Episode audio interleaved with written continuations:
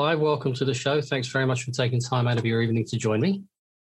Thank you, Adrian. Very great pleasure to be with you. I appreciate that. Thank you. And uh, I'm not really sure what we need to talk about. It was your your uh, someone reached out to me for you. Um, I've had a look at your work, and I'm I'm just amazed. You are so uh, well rounded and in depth in what you do. It's really impressive, and I've only really been looking at it for the last week or ten days. Well, cool, um, excellent. Uh, yeah, I've been at it for a while, trying to figure out what health is. You know, the when I was really ill, you know, 35 years ago, I was in hospital and I couldn't walk, or I was just, you know, dying basically, and the doctors gave up. And I figured out myself that I was low on magnesium and a few vitamins and minerals and stuff. And I completely reversed my arthritis and, you know, got out of hospital. If I'd listened to what the doctors were recommending, you know, I would have been dead years ago. And, you know, I realized that doctors do four hours on average in the five years of medical training on health. And those four hours, they're not taught a lot of stuff that's right, you know. You, you know, they call it a health service, but this is false advertising. It's not a health service, as you know, it's a disease management service. It's got nothing to do with health. And the, the sad thing is people lose their health and they go and see a doctor. You know, it's like wanting to go down to the shops and buy some fish and asking for it in the bookshop. Bookshop doesn't know about fish and the doctors don't know about health, you know. Yeah, that's right. And in my experience, and it's been such a long time since I last saw a doctor, it's more than 30 years ago, with the greatest of respect to some of them, because I know many of them do mean well, they're not exactly the picture of health themselves. I love the all those you've seen those pictures of the Belgium health minister and some of the health ministers that are so grossly obese and you know I, I was absolutely blown away when I saw that. Yeah, yeah. Picture of health. So, so what, what was your journey, Clive? How did it all start out for you?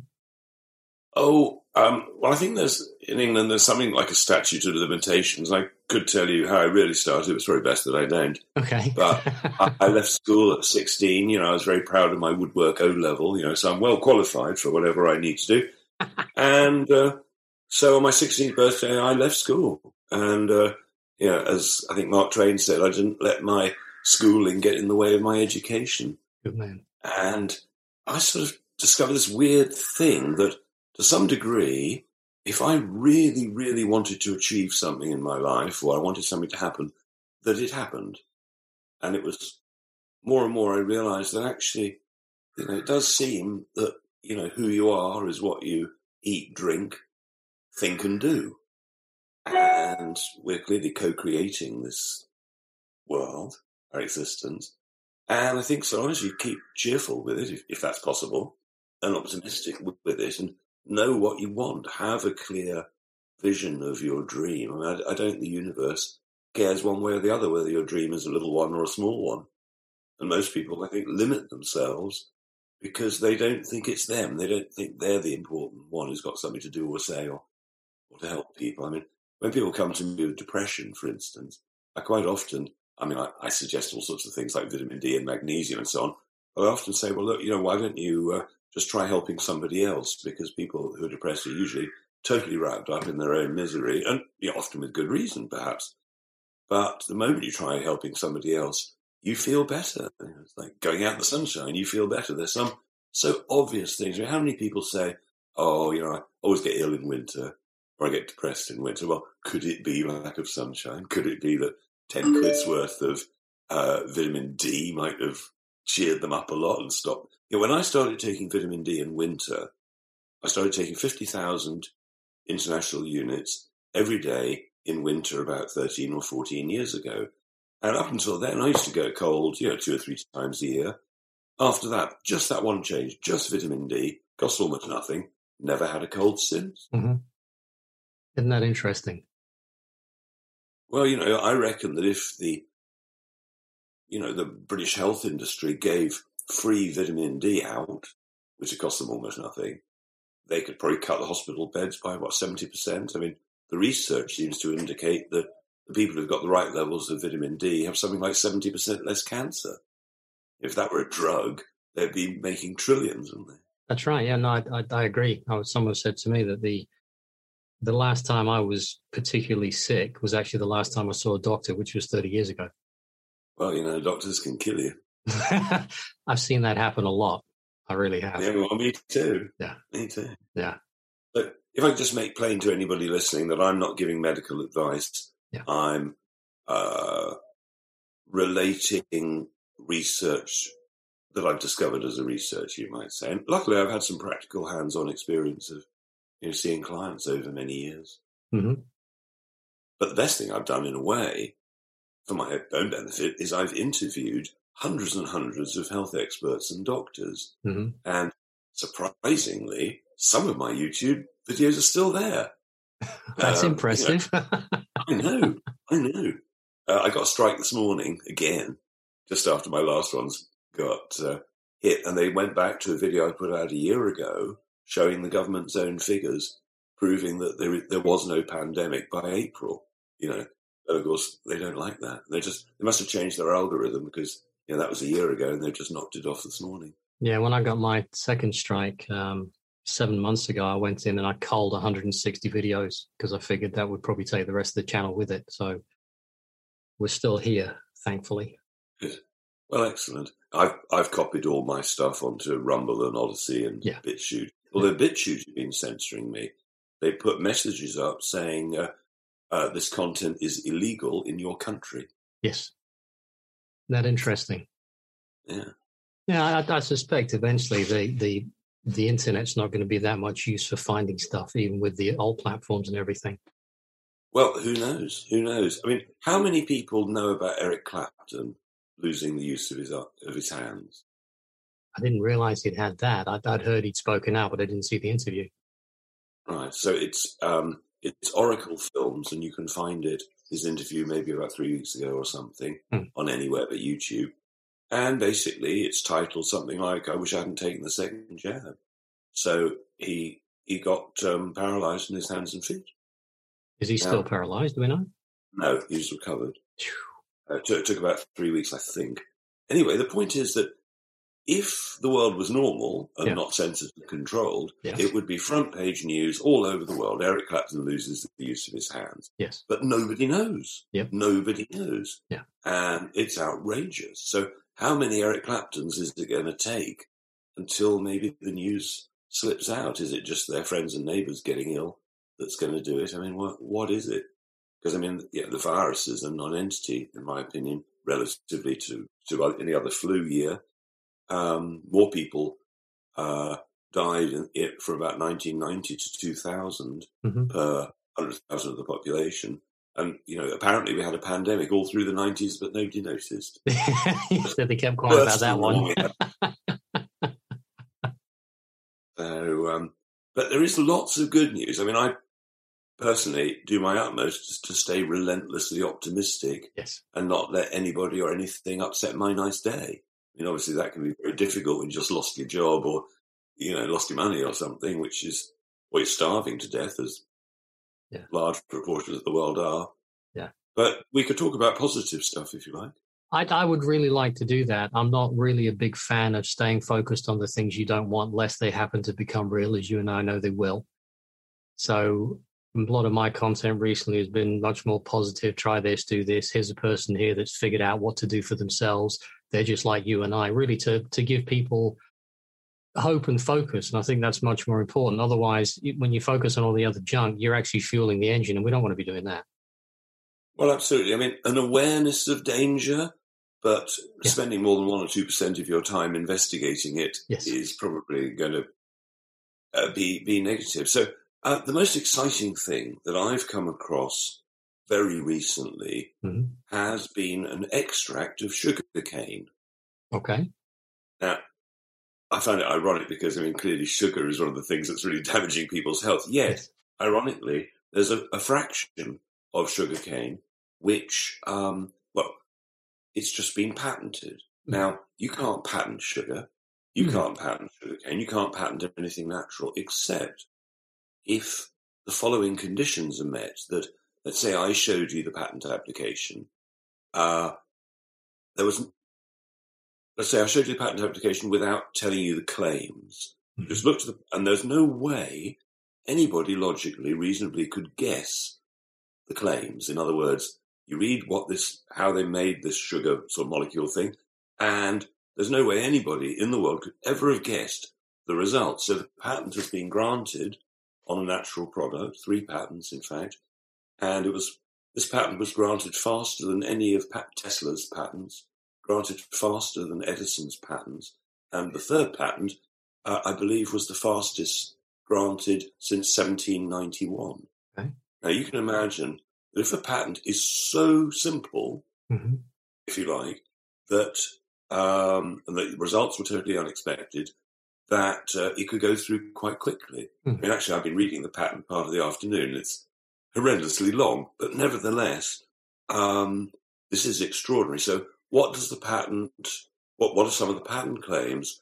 Uh, well, uh, I'll just get my notes and I, will tell you. But while I'm looking for them, they include prostate cancer, uh, uh basal carcinomas, MRSA. Uh, what else? Well, while I find it, let me tell you a bit more about it. So basically, you've what the material is. It's called metasomer, M-E-T-A. S-O-M-E-R, metasomer, hmm. and it's an extract of polycosanol. Now, loads of people are familiar with polycosanol because many of the people in the anti-aging sort of realm have been using it for decades. Okay. And you've sort of seen it in as much as you know, you see any leaf, and generally the water when it rains just runs off it because there's a waxy surface, mm-hmm. And that is in that waxy surface is contained polycosanol, and it's in wheat and sugarcane and rice and apples and peanuts and seeds and loads of foods, right? Mm. Pretty pretty much all of them. It's not in meat products, but it's in, it's in the vegetable realm. And um, so it comes as a spray, and you just spray a few sprays in your mouth. It can come as a gel or, or a cream. They're both edible, as anything you put on your skin, of course, should be edible because it's going right into the bloodstream. And the, the studies that have been going on have been on diabetes, I'm very interested because I'm type 1 diabetic. When I got damaged with antibiotics mm. 35 years ago, that, that left me type 1 diabetic. And I asked the uh, inventor, you know, what chances are there? And he showed me a study where they'd taken much younger diabetics than me, people who hadn't been diabetic for 35 years, and reversed it. Now, nobody's reversed type 1 really before, not, uh, mm. not, not as a common thing. So, what seems to be happening is that the material is putting putting the body to homeostasis. It is correcting DNA damage. Mm. This is what this is what appears to be happening, and um, uh, studies. I've got a list of studies in front of me for the Journal of Stem Cell Research, Journal of Immunological Techniques for Infectious Diseases, Dermatology, and uh, in one second I'll just find the patent and, and be able to uh, tell you. But um, basically, the first patent covered things like psoriasis, dermatitis of various types, eczema, um, neurodermatitis, lichen planus. Um, I'm just picking out ones that people might know. Angioedemas, um, lupus, MRSA. I mentioned basal cell carcinoma, hmm. kidney disease, uh, hematological disease, um, it raises something called TNF alpha, or sorry, reduces TNF alpha, and people with Parkinson's they've got a problem with too much TNF TNF alpha, um, and uh, it's extraordinary that it can do this. It's not horrendously expensive or anything. Something like fifty pounds for a month's supply. Well, it's normalising so many things. Then it's ludicrous. I've barely scratched the surface of actually what it will do. Hmm. it's super extraordinary. And um, I, if people are getting a bit excited at this point, the first thing you need to tell them it's sold out. And I'm surprised. Yeah, uh, there's a waiting list of a couple of months, but luckily there is no shortage of sugarcane, no shortage. And uh, there's so many interesting things I could tell you about it because the, you know, in Japan, um, there are some very, very uh, long-lived people and the long lived people happen to be in the area where they grow lots of sugarcane and rice. And um, uh, it, you know, maybe it's something to do with with the polycosanols that that, that are in there. Um, so it's been around for about ten years, and studies have been done.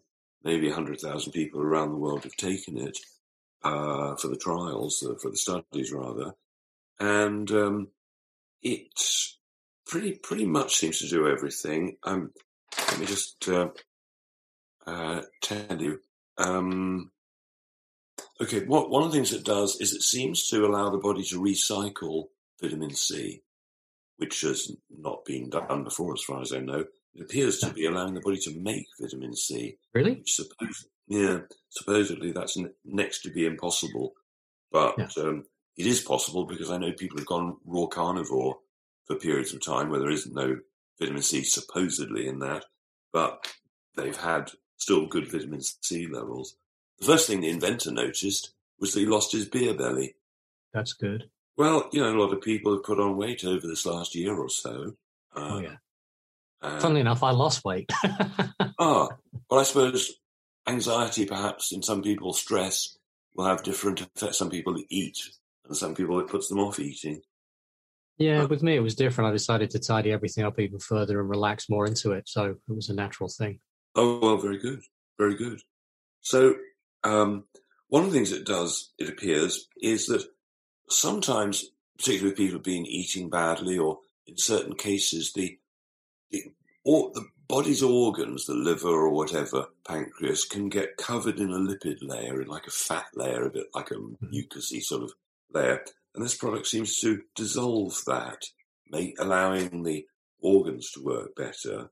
Um, mm. Certainly has a great effect on insulin resistance, it seems. Balances cholesterol, reduces triglycerides, which is, you know, obviously a heart uh, signpost for, for heart problems. What else can I tell you uh, about it? Clearly, yeah, if you can change your diet, you know, stop having your body as an amusement park and more as a temple, it's going to work, you know, a lot better. One of the interesting yeah. things is that, um, uh, you know, we, we, all, I think, have heard about res- resveratrol from things like uh, the grape skins, you know, being used to extract the resveratrol. Turns out, it would appear that actually it wasn't the resveratrol that was that was the functional agent. It was the polycosanol that was the functional agent. All, all this time, people have been looking in the wrong place. We'll be back after a quick break. Welcome to the Alchemy of Natural Healing. I'm your host, Laurel Dewey. True healing is an alchemical process, meaning it must transform you on all levels body, mind, and spirit. What affects one affects all three. True healing is one of the hardest journeys you'll ever travel, but it's one of the most rewarding and fulfilling when you get to meet yourself for the first time. If you're ready to take that journey, let's get started.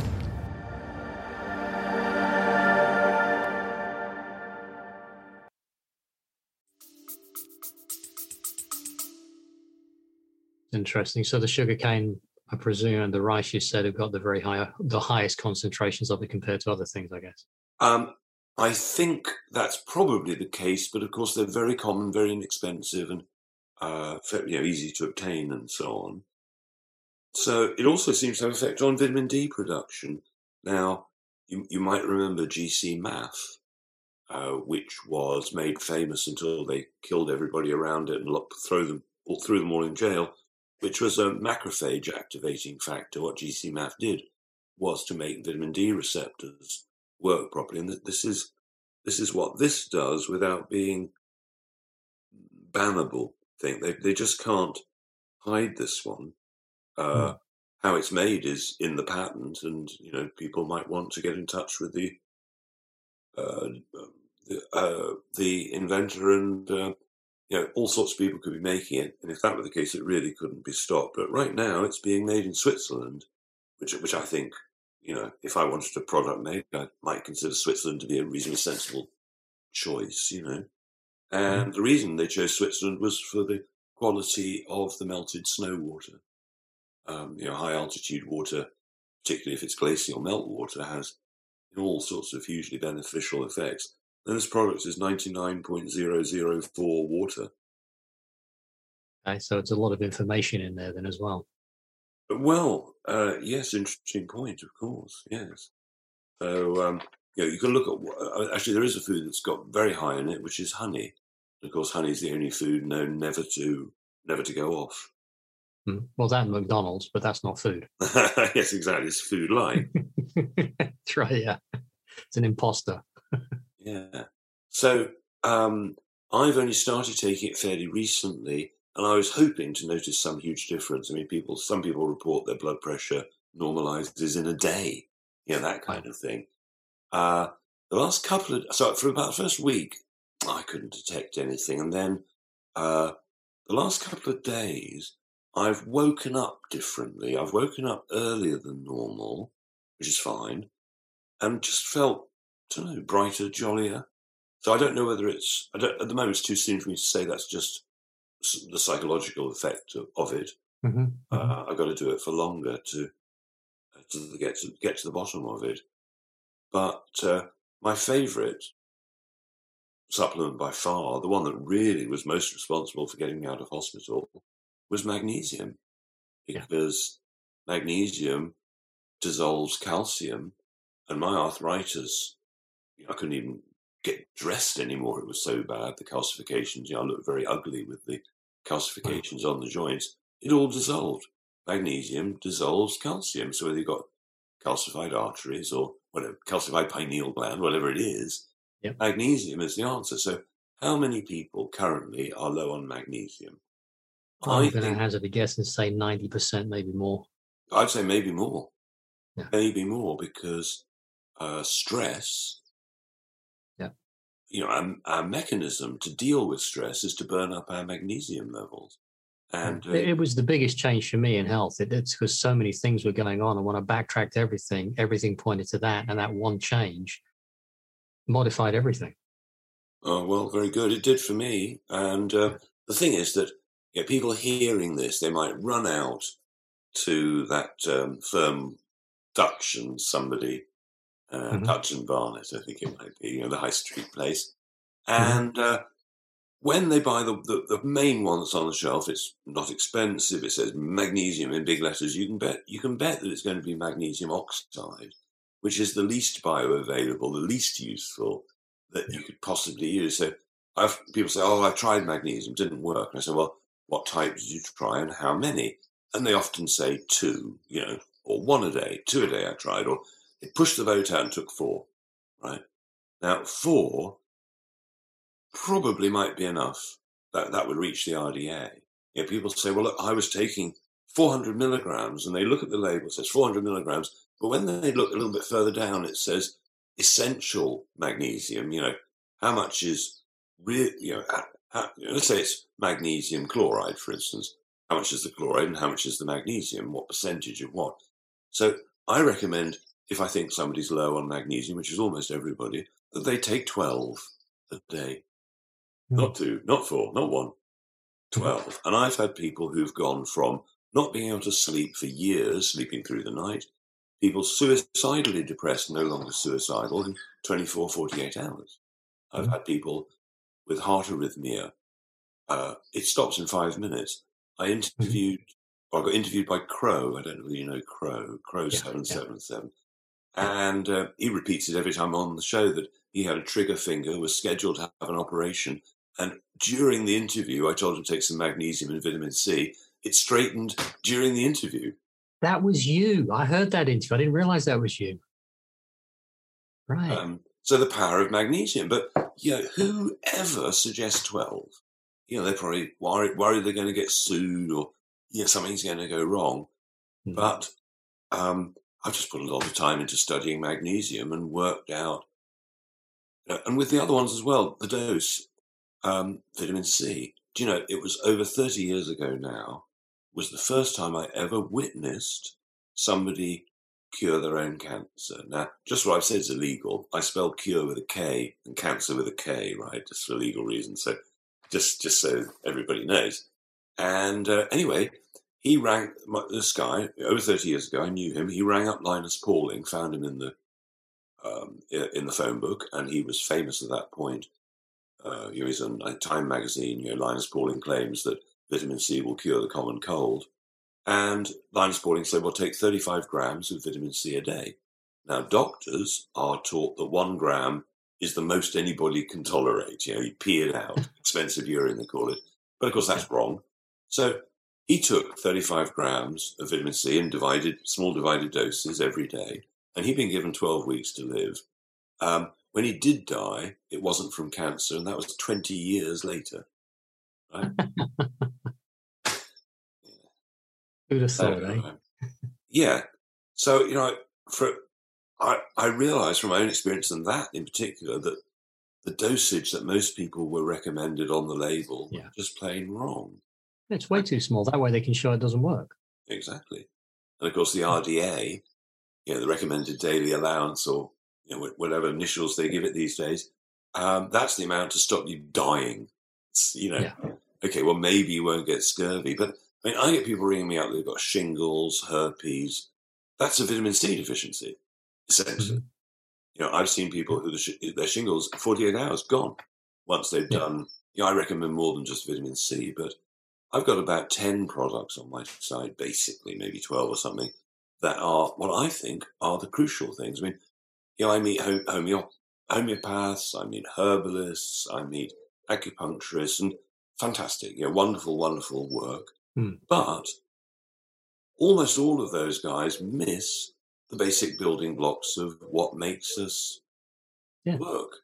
And Yeah. you haven't got enough magnesium, yeah, you might get muscle cramps, twitches around the eyes, constipation. You might get anxiety, panic attacks, headaches, migraines, spasms, menstrual cramps. You might get all sorts of heart issues, um, and you might be really unhappy. Right, and that's just scratching the surface. You might get hiccups. You know, it just goes on and on. That that was for me. It was the hiccups for hours on end, Ah, and and the heart thing, the arrhythmia, the twitches, the spasms, the cra- the whole. I had the whole gamut of things. oh, well done. You had the full set. Very, very Yeah. impressive. Yeah. So I would suggest that when you discovered magnesium, you probably put an extra 10 years on your life.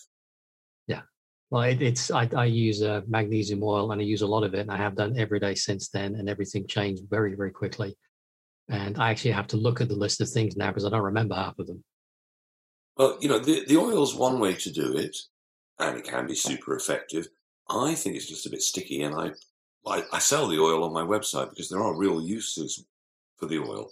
I prefer taking the capsules; it's just easier. Yeah, yeah. And people have got different tolerance levels. You know, some people can take two, some people can take four.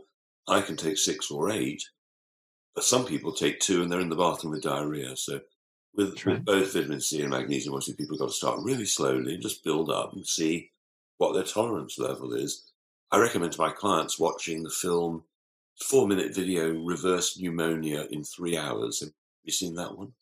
No, Right, So what? Yeah, people go into hospital 12 weeks with pneumonia and die from sepsis or something. Turns out, well, th- this is Dr. Andrew Saul. He, he's got a mm-hmm. website called doctoryourself.com and a great book, fantastic book called Doctor Yourself. Anyway, so he gets pneumonia and he takes two grams of vitamin C every six minutes. wow? Every six minutes, bam, bam. And so, so what you know, you look at a bacteria, for for instance. We all know that bacteria reproduces really, really fast. Mhm. So, what if you have bacterial pneumonia, for instance, and the bacteria is capable of replicating every hour or every two hours or something? But if you hit it every six minutes, you're going to Finish. outpace it. yeah, that's right. Simple logic. Yeah. Um, Yeah. So people need to know this. I mean, my dad, who's now 95, a few years ago, he kept getting going to hospital uh, with pneumonia and sepsis. Hmm. And he won't believe anything I say. So I started interviewing medical doctors because he trusts medical doctors. And so I interviewed loads of them about sepsis. You know, what's the cure for sepsis? IV vitamin C or massive continual or, oral ones. And uh, finally, he asked me for some vitamin C, but it took years, you know. Um, and he hasn't been in hospital since. He's doing great at 95, you know, no, no mental decline or anything, pretty much. He should people, and this this is one of the traps I think, Clive. That that's wonderful to hear. That so so many people, their expectation is by the time you get into your seventies, you're decrepit, things are going, your faculty's going, and that simply doesn't have to be the case. Well, it's interesting you say that. I interviewed one of my favourite medical doctors, Dr. Jennifer Daniel Daniels, who told me that um, when she was remodeling her house, aged like forty or something, she had a stair lift put in because she knew she'd need it later. That's a doctor for you. And then uh, what happened was that um, she got put on the no-fly list and the terrorist watch list. She was working yes. in New York. You probably know the story. Mm. And had to flee to Panama uh, yeah. because she was curing people without drugs. And yeah. when the pharmaceutical industry found out, you know, she was a very naughty girl. And yeah. then uh, I've done loads of interviews with her because she's so good. And mm. she told me how she'd gone vegan for I think a couple of decades or something until mm. one morning she couldn't get out of bed. And her intuition said calves liver. And she got somebody to bring her calves liver. And by the end of the afternoon, she was out of bed and feeling much better and decided not to be a vegan. Yeah. Uh, it's, it's, the whole subject is fascinating. People will get in touch with their intuition, they'll learn so much about themselves. Well, you know, we you look at any animal if they're ill, then they know which herbs, grasses, or whatever to chew. And I yeah. I reckon that we haven't lost that intuition. So let's say I gave somebody who didn't have a lot of money all the money they need, and I took them to the best food store in the world. I mean, it's not not there's not a lot of organic there, but Harrods Food Hall used to have the fresh mountain strawberries flown in from Switzerland that morning, you know, for 150 pounds, a little punnet or hmm. whatever it was. Let's say money was no object. I reckon that our intuition would kick in, in as much as let's say we were in the forest in the old days, hunting, gathering. We suddenly found the wild strawberries growing or the wild raspberries. I think we'd stuff our faces until we were full, couldn't have any more. And I think if you every day could go into the most beautiful vegetable, you know, meat, fish, fruit store that you'd know money was no object, you have anything you like. I, I reckon your intuition would kick back in because how it works, I think you know that if you're low on a mineral, let's say you're low on zinc or copper or any of them, pretty much, if you you can make a very diluted drink with a tiny bit of copper sulfate, for instance, and you get the dose right. If you if the dose is right, and people manufacture this, you can buy it off the shelf. So you taste a bit of it, and if it tastes sweet, you need it. If it tastes disgusting, you've got too much. If it tastes of water, you still need it. But it explains cravings because we like sweet stuff, certainly at a subconscious level. So you eat a food for a while, let's say you're low on zinc, so you decide, do you know, I really feel like oysters, or I really feel like pumpkin seeds, or some zinc rich food, liver, eggs, mm-hmm. whatever. And you might want to eat nothing but that for a few meals, and then you just can't stand it anymore because suddenly the taste has changed to you subconsciously. Yeah. And you know, we're so capable of self balancing, and I think we know what to do at, at, at some level. That, that's a really interesting point you make because it, it makes me think of two things. Number one is that people are very wrapped up in, I have to do this, I have to follow this regime, this diet. I was talking to someone about it earlier on. I said, You really don't. You need to find your own way with all of this. You don't want to listen to what's right for anyone. You'll find your way. It's all right to get pointers and ideas and guidelines if you really don't know.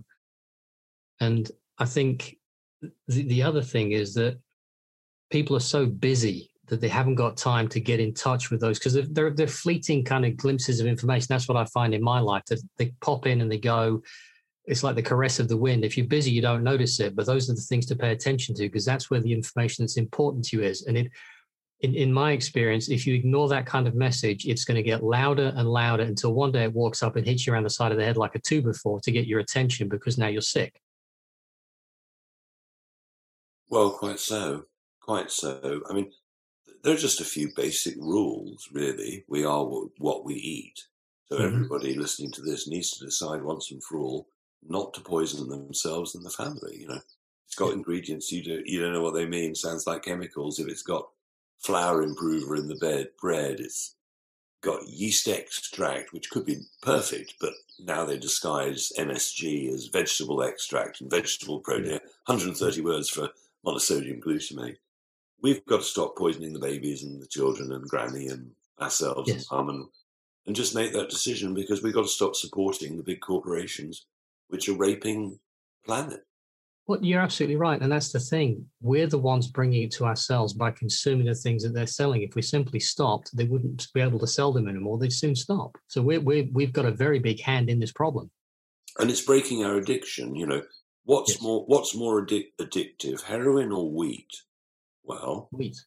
I, I, well, quite possibly. You know, you tell a heroin addict there's no heroin this morning. Well, they'll cope for a bit. You tell a wheat addict there's there's no wheat for breakfast what do you mean? You you got no bread, you got no pasta, pizza, pies, pastries, you know, nothing made of wheat, you know. Yeah. And right. uh, you know, when I was young, I didn't know anybody who had a problem with wheat. Never met anybody who had a problem with wheat or gluten. Then they hybridized the stuff, made the dwarf wheat, started spraying, you know, herbicides and fungicides and insecticides and larvicides and everything else. And then now half the population can't handle it anymore. But of course, you can break the habit. You know, I, I, like bread. I try not to eat too much of it because I put on weight if I binge on mm. bread. But I'm lucky I can get organic or biodynamic ancient grains. You know, mm-hmm. I don't have to risk the, the hybridized nasty weed. And yeah. so I'm I'm a, you know, a little bit on it with with eating naturally, and you know I'll never use a shampoo or something that is not. If you don't eat it, don't put it on your body. That type of approach. And mm-hmm. luckily, I've been pretty well. You know, I see everybody dropping like flies around, but um, you know, mm-hmm. if, if, you put some decent food in and you take care to think well, you know, a lot of people spend their lives beating themselves up for the past or whatever. Yes, yeah. You can let go of that and control your mind enough to realize which state am I in? Am I in the state of fear or in the state of love? Because you're either in one or the other. Um, right. They should teach this at school, but they don't. I mean, people, a lot of people still haven't grasped that there are two of them. There's the version of them when they're in the love state, everything's okay, they're in the now, you know, everything's great, feel happy. Then they're the ones that have slipped into the fear state and haven't noticed. Suddenly they're worrying about the past, you know, worrying about the future, worrying about tomorrow, and they're so caught up in the fear they can't think straight. You know, the moment you're back in the love state, well, why on earth was I depressed? You know, yeah. I, I realized this big time years ago, but 25 years ago, I was deeply depressed. I don't remember what about. You know, it's just existential, you know, what am I going to do with my life stuff? And uh, I've been miserable for days, probably, really miserable. I'm sitting on the floor feeling miserable and not doing anything, can't be bothered, you know. And the phone rings and I answer it, yeah. And it's this incredibly sexy girl. And in, in a microsecond, I've switched from mega depression to ecstasy right? And it's a phone call. It's not like anything was going to happen. I thought, Christ, you know, if a phone call can snap me out of depression, surely I must be in more control of myself. You know, imagine somebody, you, are depressed and somebody says, here's a million quid. You know, oh, I don't really know, thanks. You know, uh, you're going to be quite pleased. Most people would be anyway, you know. Yeah, yeah. It, it's it's a very interesting thing. Just stepping back to the food thing, because someone said to me, "No, I can't afford to eat organic. I, I don't think because I, we we eat everything organic. We grow what we can. There's a local garden that I'm a member of that we get food from as well. And what in my experience has been because you can eat substantially less of high quality nutrition, you actually end up spending probably about the same and maybe even a bit less. it's a really interesting thing. You just got to get used to having less, but you don't need as much because it's got so much more nutritional density to it. Well, I completely agree. And um, you know, wild forage food. If you're lucky enough to have any wild yeah. land, you know, even better. I try to forage all I can. It's free for a start. Yeah. Uh, you know, the yeah. wild garlic season has just finished, and that was great. You know, yes. I make raw garlic pesto, and it's fantastic. You know, mm-hmm. now if I want to do a, a, a bitter herb pesto, I just pick the top leaves of the stinging nettles. Yes. You put some garlic in there and spice it up a bit, and Fantastic. Yeah. Well, the stinging nettles are an interesting thing, aren't they? They've got more. Is it five or six times more vitamin C per weight than an orange? Well, that that wouldn't surprise me. I mean, you know, red peppers have more than an orange, I think. Yeah, true. Uh, but um, um, yeah, but freshness is everything. You know, minerals, as you know, you could set fire to the orange, and all the minerals would still be there in the ash, but the vitamins yeah. go from the, the moment you've picked it yeah. it's dying basically. So yeah. by the time somebody's got an orange in their fruit bowl, how much vitamin C is left? Well, Possibly not very much at all. And so, I, you know, I would contend that almost everybody, you're probably not, well, you're probably one of the exceptions that's not, but most people, I think, not only are they low on magnesium, they're low on vitamin C. And if you're low on vitamin C, then skin problems erupt. Yes. So, and, and teeth problems. I had a, a friend of mine. Uh, her teeth were very, very loose, and the dentist's solution was to take. They wanted to take her teeth out and give her dentures. And I looked at her, and I, I was talking about a diet, and I went, "I think you've got scurvy." Yep. And I do not. And I said, "I think you do." Get some of this, have this, and have this much for at least a month, and then see how it settles down. And within two weeks, the teeth are all tight in her head again. Oh, very good. I mean, you know, vitamin C. I mean, uh, Thomas, Dr. Thomas Levy's got that great book, Curing the Incurable. Hmm. And because they've been using vitamin C to reverse polio, you know, how many people were walking around with leg irons because they got polio as a child? They could reverse that. You know, some people who, uh, got measles, smallpox, any what we call infectious virusy type things, and most most Yeah. bacterial infections, vitamin C in high doses will overcome. them. it's just outrageous. Yeah. Clearly, doctors have deliberately taught that no more than one gram works because, like vitamin D, like magnesium, vitamin C would be one of the ultimate threats, as would iodine. I mean, Yes. Iodine is massive. Yeah, that's why my arms are stained yellow from earlier on because I put some on every morning when I go out. People look like I've got bruises and stuff, no, it's just iodine. So um, these days, I take maybe 10 drops of 12% Lugol's iodine, Hmm. maybe once every 10 days or something. Okay. And, uh, but the, can I run through a few of the iodine symptoms Please, yeah. your audience? So if you're deficient in iodine, you might have dry skin.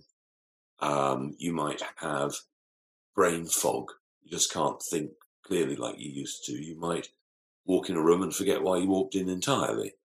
Hmm. You can get that back in weeks if if that's where you are. You know, hot flushes, uh, menopausal symptoms. Ninety percent of those are probably an iodine deficiency. Why do people have thyroid problems? Iodine deficiency. In women, the most iodine, like in men, is in the thyroid. But in women, the second most iodine concentration in the body is in the breasts. Could iodine be the answer for breast issues? Well, it's the answer for cysts and fibroids. Uh, you know, anybody who's had a cyst or a fibroid, uh, chances are that was an iodine deficiency. Hmm. And then it goes on and on. And how many people are low on iodine? Unless you're living by the sea, because it comes from the seaweed in, in the sea and the air, chances are you're probably low on iodine. If you're eating bread which has flour improver in it, which is bromine based, you'll be low on iodine. If you're swimming in a swimming pool with the chlorine, you'll be low on iodine.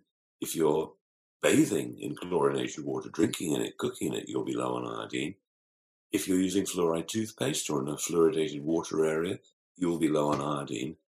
And the tests that I've done, I've tested thousands of people's mineral levels. Uh, in my experience, it's at least 95% of people are low on it in, in the UK. And you know, uh, maybe slightly higher. So it is so massively important. It's anti-cancer. It's, you know, what, Mhm. say there are about a dozen, in my opinion, real keys to health, you know. Herbs might be fantastic, but they're secondary to is your body self-repairing. Your body isn't low on a herb. You know, we do have cannabis receptors, but not necessarily that we're low on it, but we are low on minerals, vitamins, essential fats, and amino acids. And They all, they all work together as well. If you're missing one, other things don't work. Exactly, exactly so. So, you, know, you asked about diet earlier. I mean, you know, if I had somebody who had been eating really badly for ages, so they're clearly loaded with toxic chemicals and heavy metals or whatever, I'd be very tempted if they'd agree to it to put them on a raw vegan diet. If they were Yeah. big and strong and could handle it, you know, a couple of months as a raw vegan, and you're going to clean yourself out. I've seen, you know, there are reports of people who have had macular degeneration. You know, they're going blind. Two months on like celery juice and sensibly chosen juices, not ones with too many oxalates in. Um, Mhm. and suddenly their macular degeneration is reversed, you know. Yeah. But if somebody was very weak, you know, they're 80 and I, well, I just don't feel, I haven't got the appetite to eat, I'd probably put them on a protein rich diet or supplement. I mean, people who just need to put on muscle, that's what they're just fading away. I'll put them on high doses of amino acids. Mhm. And I've got a blend on my website, which is almost all the amino acid blends out there are made for bodybuilders because bodybuilders know that they don't need to eat 10 steaks for breakfast anymore. They can just have, have a lot of amino acids. But they're built for bodybuilders, for people who are athletes. So I've got a version that's made for couch potatoes. You could also be an athlete and like it. But, you know, uh, the thing is that I can tell people, look, take this, take that, take this, take that. But if it doesn't taste nice or, you know, if it's not easy, they may not do it. So it's trying to find ways where people will actually want to do it. So the amino acids taste disgusting. Well, they don't really, they're not that bad, but some people don't like the taste. So we've been, we've made a mix, a, one with chocolate to try and disguise the taste. And thought, well, while we're putting that in, we might as well shove in some medicinal mushrooms and a bundle of other stuff. And yeah, I, yeah, one day I woke up, I don't know, six or seven years ago, and I realized I'd taken 28 tablets that day, uh, or more, I think. I can't remember. And I wasn't taking the, such big doses then. This is ridiculous. I do not need 28 different things every day. I just don't. I've got to simplify it right down. So, so now, because I sort of worked out what my body likes and doesn't like, I tried raw vegan, can't do it. I get flatulence and, you know, I'm an embarrassment to be with if I'm on raw vegan. It may be doing me lots of good. I feel quite quite good on it, but um, you know, it's it's clearly not the diet for everybody, and not not the diet long term for a lot of people. I tell you a great story, which is so surprising. I, I got a friend who had IBS so bad that they couldn't go out of the house for more than an hour because they, they had to be near a toilet at all times. They tried everything. They tried every diet you could conceive of, and then they made two changes in their life. You know, 15 years of this. Hmm. Uh, the first change was they had an intravenous drip, just one, of glutathione. Right? Okay. Totally changed his life. Then he went raw carnivore. Mm. Right. He went raw carnivore for a couple of months, and within one meal, he didn't have the IBS. Right? Wow. Bam! And he's not not raw carnivore anymore. You you can't keep that up for long. But like some people do well on raw vegan, quite a few people over the last few years have come out of the closet and said, you know, me and the wife, we've both gone uh, raw carnivore, and look how healthy we are. Uh, Mm. It's um, everybody's different, and there's a time in life where we need one thing, maybe another time we need something else. Well, that ties back to what we were talking about before about being attentive to that and paying attention to what you need and then modifying it accordingly. Well, well, absolutely. So, um, I could talk about a million different supplements. I could talk about frequency devices, which is something that I'm That would be Really keen on. interesting. Yeah. Very interesting. Yeah. Well, about 20 years ago, I was introduced to this genius medical doctor. In fact, I'd Mhm. never met a genius before, maybe Mhm. one. This is the first first person I met. I thought, this guy's intelligence is just, I'd never seen it before, such brightness. Anyway, he was very keen on, tef- on Tesla. So he explained to me that Tesla had invented three healing devices, the only inventions that he hadn't patented. And uh, so I got quite interested in this, and uh, he persuaded me to buy one. And you know how coincidence is. Within a three day period, two people had told me to buy one of these devices that I never previously knew existed. So I bought one, I tracked one down, quite, quite old, and um, it came without an instruction book, but it only had one knob, you know, up more. And so the doctor told me how to use it and what to do and stuff. So I had a next door neighbor who hadn't been able to drive for three months because of his neck. And so he was the first person I used it on. I used it for about 15 minutes and his neck freed up. He was able to drive. Wow. Bloody hell. Anyway, Yeah. um, and then I was going up to London on Saturday night for a party, and this guy is brought to me, and he can he's in agony, you can tell. And he said, "Look, can can I help?" And I, I had the machine in the back of the car. It was quite big and heavy, you know, barely lift it. Yeah. And uh, so I get the machine, treat him this time for forty five minutes, And he explains to me that 20 years ago, he'd been a DJ at the Roundhouse in London. Must have been about 30 years ago now. And uh, he'd seen a speaker column vibrating so much he realized it was going to collapse. And there were girls, young girls underneath, it was going to kill them. So he rushes and holds up the speaker cabinet. And in doing that, until people helped him, he'd crushed three vertebrae. And he said the only reason he'd come to the party, he didn't normally go out much because of the pain. He'd taken a truckload of morphine and loads of painkillers, and that was keeping him going. So 45 minutes later, he stands up and says it's gone. So what do you mean? 20 years of pain's gone. Thought, wow. Bloody hell. And I said, look, I don't know what, you know, it's only the second time I've used the machine. Just don't overdo it. You know, just yeah. take it really easy. Anyway, it's late. I get home and I get this phone call, eight o'clock in the morning on the dot. And you know, when the phone rings eight o'clock, it might be something up, right? And he says, yeah. Clive, I had the best night ever. He said, I danced all night till four in the morning. Oh dear. Oh dear. He said, I'm in more pain now than I've ever been ever. Come round immediately and bring that machine. So I go round, treat him for another 15 minutes, and then he was out of pain for two years. I had wow. to go back a couple of times.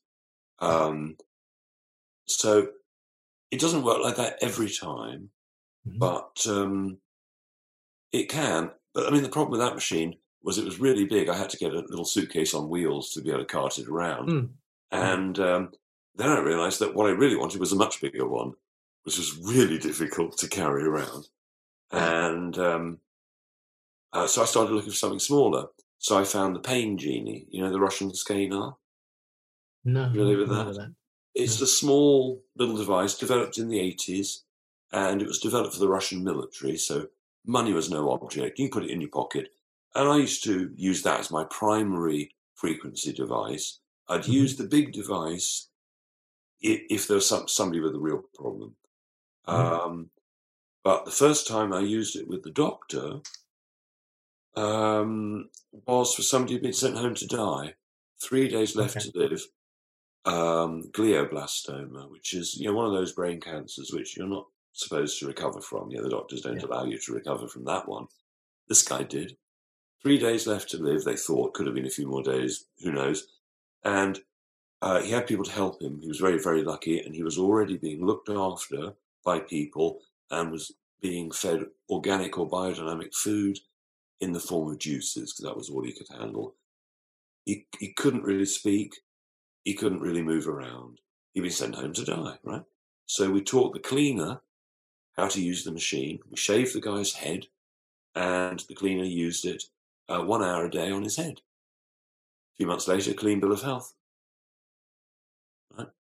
gone. Very interesting. Uh, but it had a sad end to the tale.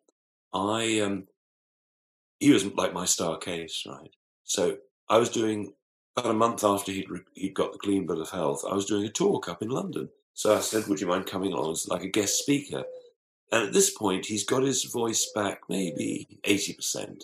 So he's not mm-hmm. maybe ninety percent. So still a little bit hard to understand, but you can understand him. And he had the audience in fits, la- laughing. And he used to be uh, one of the biggest uh, drug dealers for a very rich family. And it was the rich family uh, who were supporting his recovery. Anyway, um, his brother, who I'd known for, I first met 50 years ago when I was really young, um, his brother told me after he died, which was sometime later, what had happened. He said that on the day he and his brother got the all clear from the hospital, they went out and bought two grams of crack and got smashed. And what happened was that um, this guy, who was the life and soul of the party, he could take bundles of drugs and stay up for five days without sleep and make everybody laugh. Because he'd had so much chemotherapy prior to meeting me, so much radiation. No, he'd had uh, 10% of his brain cut out, right? He was not the same person. And he got more and more depressed because his friends didn't want to see him anymore, basically, because he wasn't the man he was. He wasn't doing the business he was as well. So you lose a lot of friends if you stop doing that business. And eventually, the cancer came back. And instead, at this, I spoke to him at this point and said, you know, what the fuck are you doing? You know, he said, uh, there were a whole, whole host of reasons, but basically he didn't want to live anymore. And uh, he, the cancer came back. This time he didn't go the natural route, even though he knew it worked. He went to the doctors, got chemotherapy, and his brother said it was the most horrendous suffering he'd ever seen in his life. It would be, yeah. So, um, frequency devices. So I've just put three videos actually up on YouTube, hoping they won't get taken down, about a prostate cancer frequency device, which has been trialed in China with success. So it's Mm-hmm. working on light therapy. Then a bioresonance device that is a bit like the Healy, for instance, wear it around your neck. Unlike the product I just mentioned, where it's very expensive, this one comes with all the frequency sets you need, and it costs, I know, less than 400 quid. Uh, super sophisticated uh, micro generator. And then I've been trying for the last few weeks, so I haven't got it here, I've given it to somebody, this like large watch thing that fits on the inside of your wrist with lasers and LEDs. And you're on the basis as you know, you know, the blood's flowing through your whole body every minute or so. If you've got a blood-borne parasite, malaria would be an example of a blood-borne parasite or a bacterial infection, blood-borne infection, then this would help wipe it out. So, um, uh, you know, you, you may know that I've got a club called secrethealthclub.com. And on Secret And I found out about that actually just before you contacted me by a friend of mine who's in that club. You recommended it. oh, cool. So, um, the information I don't generally talk about is there behind the secrecy wall of being a club. Yeah. You know, you, you can have another member, you can another level of it by um, having a society within the club. And the Mhm. club's only got one rule, and that rule is, to paraphrase, um, that you have to agree uh, that you agree with the idea of total health freedom. Now, so if the big pharma or the government were to look on my website, that would be illegal. They'd be breaking the club rule because they're not in favor of total health freedom. Yeah. So it's only got one rule. And then I've got another club uh, for people using uh, Tesla machines and other frequency devices. Mhm. So um, if somebody, you know, it costs money to join the club, but I have to do it. Uh, I have staff helping me.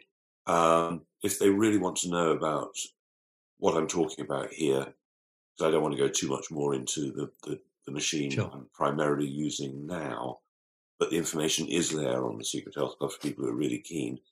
And I basically I, I find machines in the 20s and 30s primarily. Mhm. And over the years, I've found that very few people in the world who know how to restore them.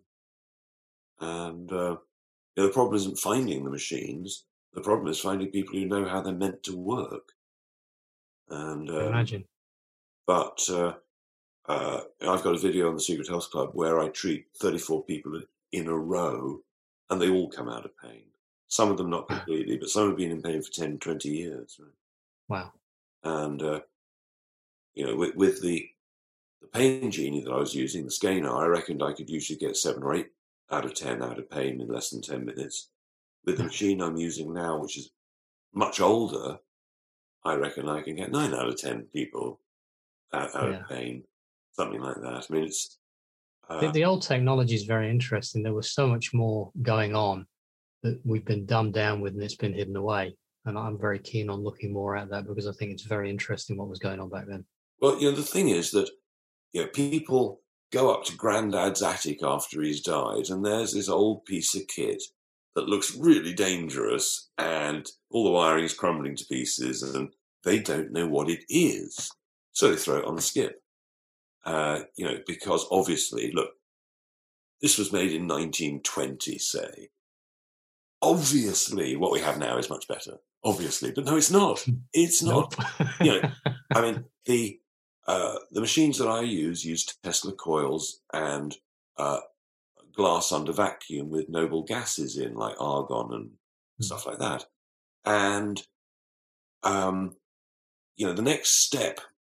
I mean, I, I use a device called diathermy, and diathermy used to be in every hospital in the world. Right, it was standard.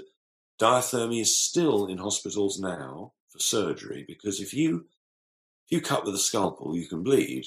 So doing eye surgery, you know, bleeding in the eye, well, you're going to be blind probably. So, uh, but if you use cautery, you know, electricity to cut with, it cauterizes the wound. There's no bleeding. So ophthalmologists still use this technology, totally unaware that before the Second World War, the machines didn't just cut, but they healed.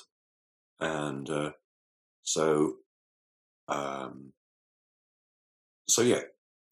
So what happened was the original Tesla coils began to be replaced with valves, you know, like they had in hi-fis. And just like hi-fis, then they went to transistors, then they went to solid state.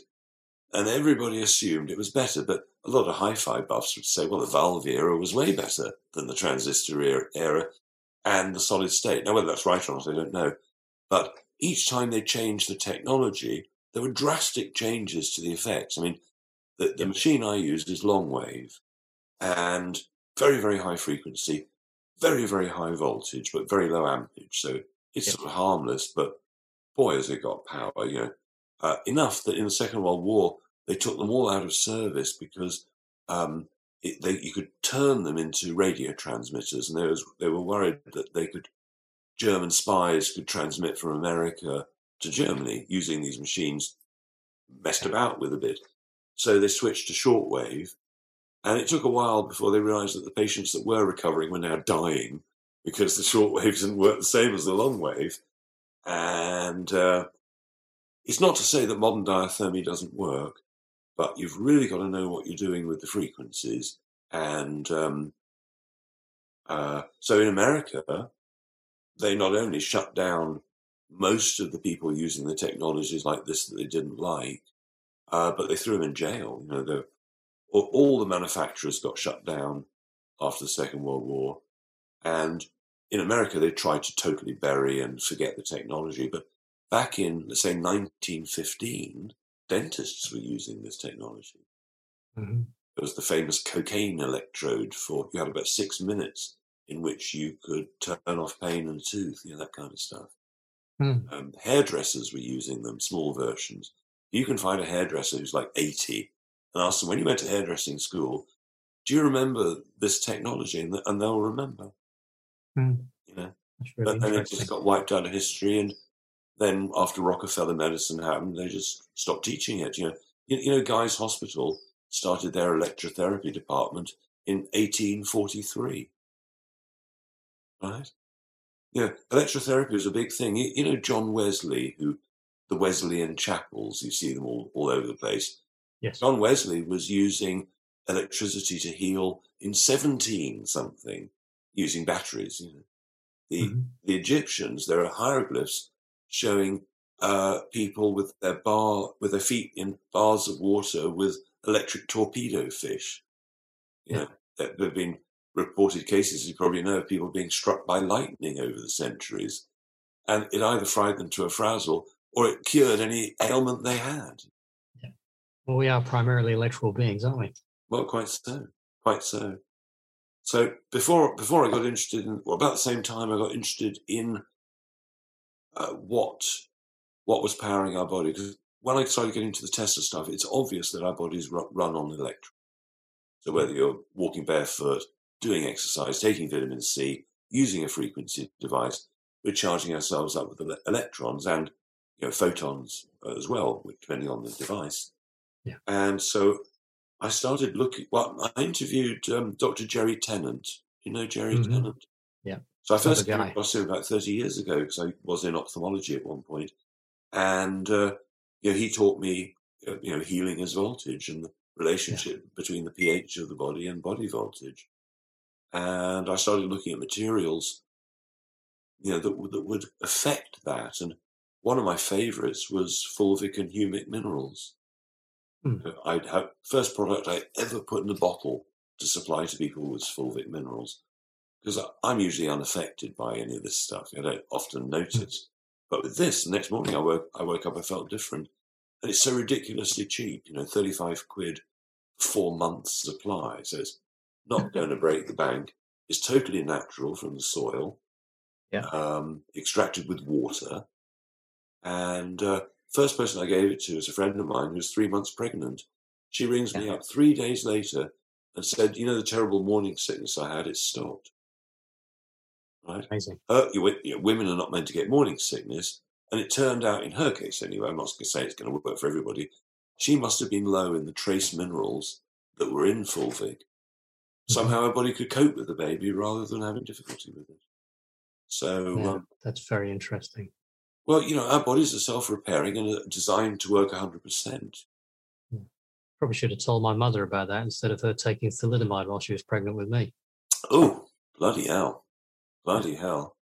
How well did you come off after that? Um, she only took it two or three times, but there were some developmental issues, particularly to do with dyslexia and some other things, which I've worked my way through. Well, But yeah, because when I was having some treatment for that, the guy said, "Go at this particular time here. Ask your mum what was going on." She told me I tried that drug, but it didn't suit me very well. Wow, well, lucky. I said, "Oh, what's it called, mum?" And she told me, and I'm like that. Whoa, really? And they're doing it all again, aren't they? Yeah. They're doing it all again, giving pregnant women a totally untested, untried genetic modification, RNA Yeah. disturbing, Yeah. whatever it is. Yeah. Uh, you know, but what what are we looking at? We're looking at brainwashing. We're looking at mind control.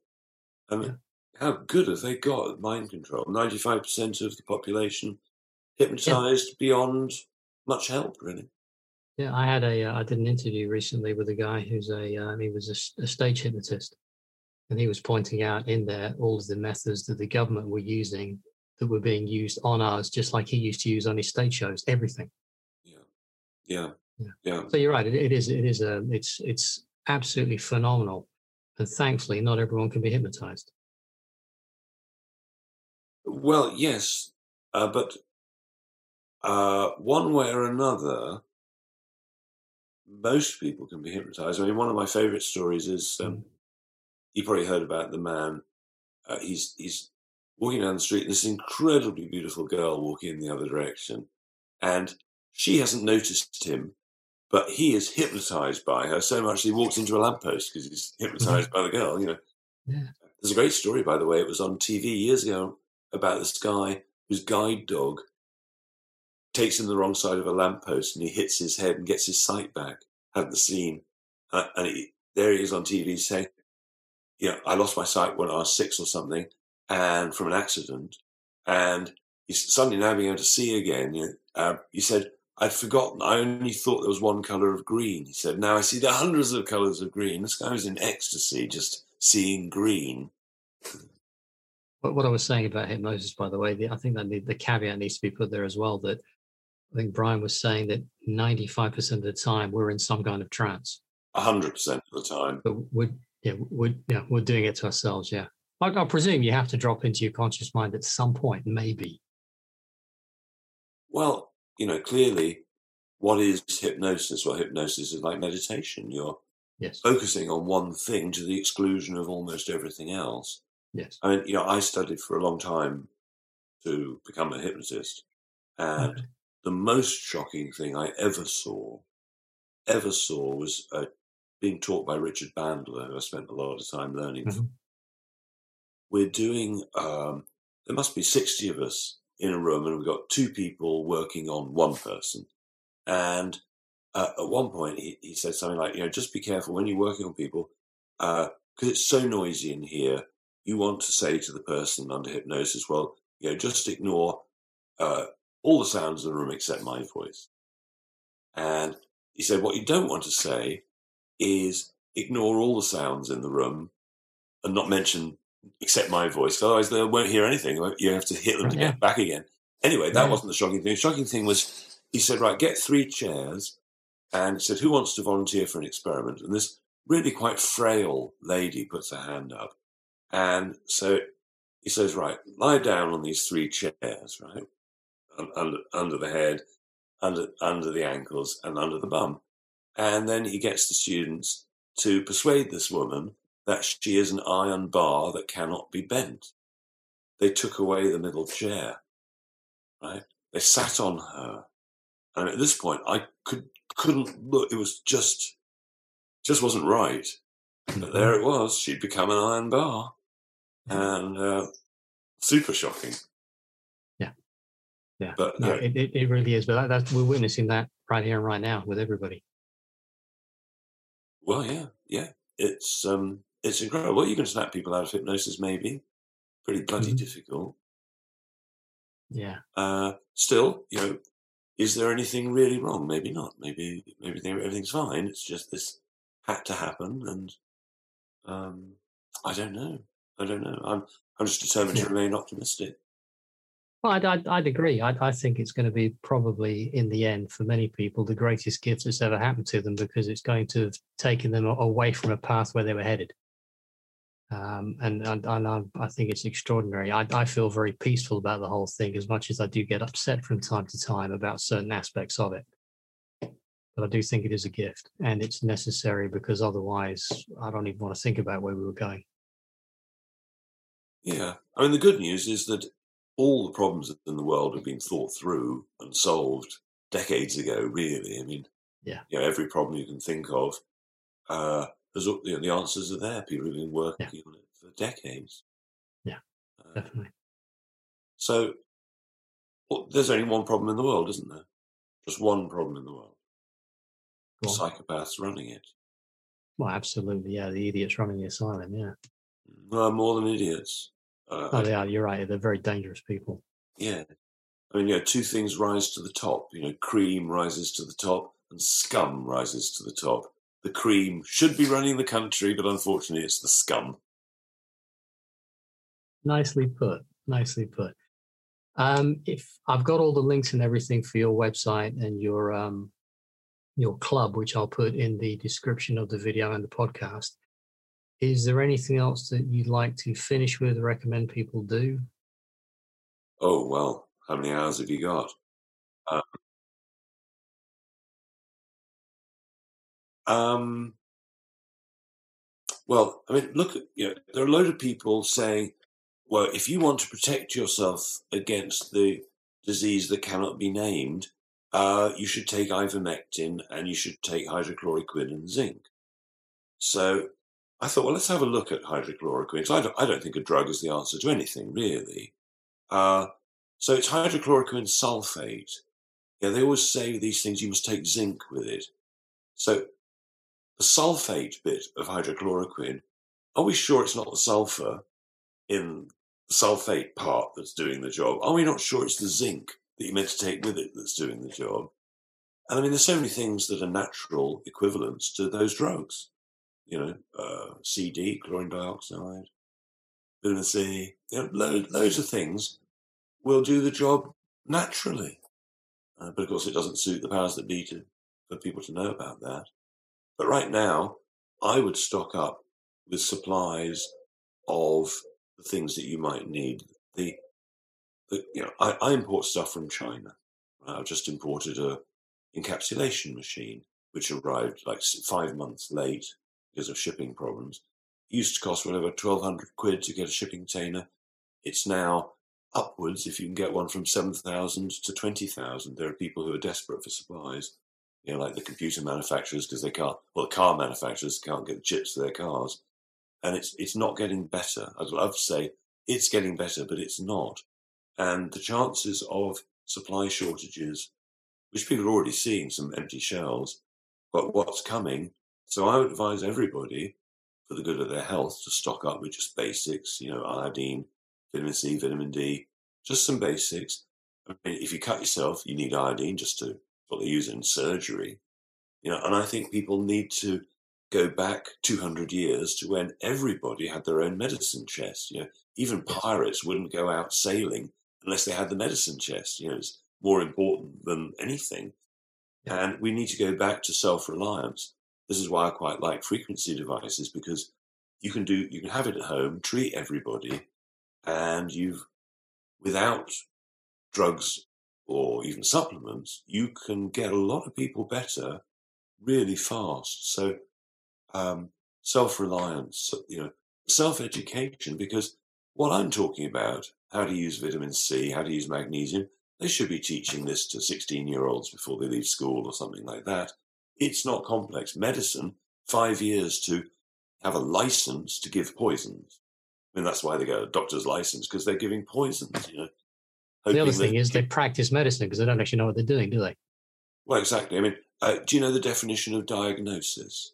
A diagnosis, No. right? gnosis from the Greek is to know. Mhm. Agnosis is not to know. So diagnosis is neither you nor the doctor knowing. It's two people not knowing diagnosis. Okay, One could a lot of argue that, my definition, but Yeah. I heard as well the, the old name for the hospitals was pandemoniums, ah, which was like, okay, that makes some sense as well. Yeah. Well, you, you look up the definitions of most of the words, you know, pharmacopoeia and um, trying to think of the main main one. I can't think of it, but uh, most, well, I don't know, everything we've been told is wrong. You know, Yes. doctors lower blood pressure because blood pressure is high. They don't no, don't ask why is it high. You know, what's the, why would the intelligent body turn up the blood pressure? There's got to be a reason. Dehydration might be a really good one. You know, so Mhm. what they do is they turn the blood pressure down, reducing the white blood cells, the red blood cells, the amount of healing materials and nutrition to the brain. You know, you turn everything down, nothing's going to quite work the way it did. Yep. And they think this is a good thing. Yep. Insanity. Well, yeah, it, I think it is a form of insanity. It's fascinating. And they defend it very hard too, which is also really interesting. Well, exactly. Well, they've got a livelihood. You know, um, occasionally I give, um, I put on course, weekend courses, and you know, fairly often there are a couple of doctors come, and uh, I had the last one I had came to one of my courses was totally in tears and said, "I can't go on," but the wife liked the quarter of a million pound salary, Mhm. and he, he he was distraught. I said I said to the guy, "Look, you can make more money surely by going as a natural health professional while, while also saying I used to be a doctor because people do have this Yeah. amazing respect for doctors. And I've got respect for emergency room doctors, the intelligent ones. I mean, incredible. Their job is to save your life. Uh, the other people's job is not to save your life, it's to sell you drugs, basically. Uh, I said to uh, my partner, she said, well, what do we do if you ever end up in hospital because of some severe accident? I said, as soon as I'm conscious, get me out. Well, yeah, maybe. Yeah. Um, it, it depends. I mean, I've seen. Uh, I, mean, I used, you know, because I used to work in the sort of ophthalmology. I, I also did some time in sort of the neurosurgery area, and I used to watch my friend, a neurosurgeon, do brain operations, Hmm. and he could go through three layers of surgery staff. He could work twenty four hours. Uh, without sleep, and he was the most dedicated person I've ever seen. I had Hmm. immense amount, uh, admiration. You know, he'd say, "Well, there's only a small chance we can save his life, but I'm not going to rest until till I've done it." You know, so there are some heroes out there, thankfully. There are, there are, and and you know, I, I I've got a lot of respect and time for people in that industry, but so many of them are incorrectly educated, and they're not troubling themselves to work out actually why am I not seeing results here? What's really going on? Quite, quite. Well, they're more brainwashed than the rest. I mean, they don't like taking you into medical school uh, if you've had a year off from school. They want to take you straight from school, so you don't really understand real life. Yeah, it's a good point. That's a good point. That has been absolutely wonderful. Thank you so much again. I really enjoyed that, and I do hope that we can have another chat again sometime soon, mate. Yeah, really happy to, Adrian. There's so much to talk about, and uh, Always. now more than ever, people could do with knowing. Yes, they could. You take great care of yourself. Likewise, Adrian. All the best. Thanks, buddy. Cheers, mate. Take care. Bye bye.